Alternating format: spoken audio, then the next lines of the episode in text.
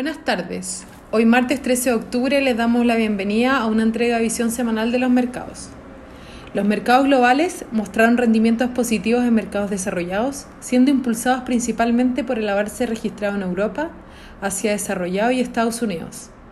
Del mismo modo, los mercados emergentes cierran la semana al alza, destacándose Asia emergente y Latam.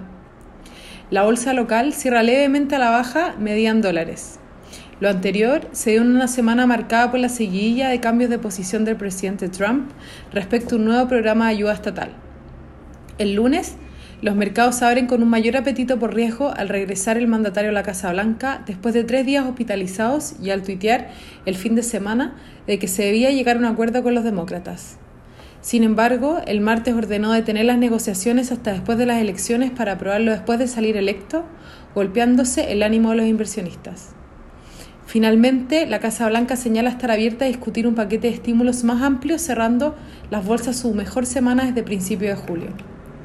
Para esta semana, los principales eventos económicos sobre los que se centrará la atención de los inversionistas incluyen los datos de producción industrial en Estados Unidos, el que se espera que registre un avance de 0,6%. En Chile, el día jueves se realizará la reunión de política monetaria con el consenso del mercado estimando que se mantenga la TPM en 0,5%. Muchas gracias por habernos escuchado el día de hoy. Lo esperamos el lunes en una próxima edición.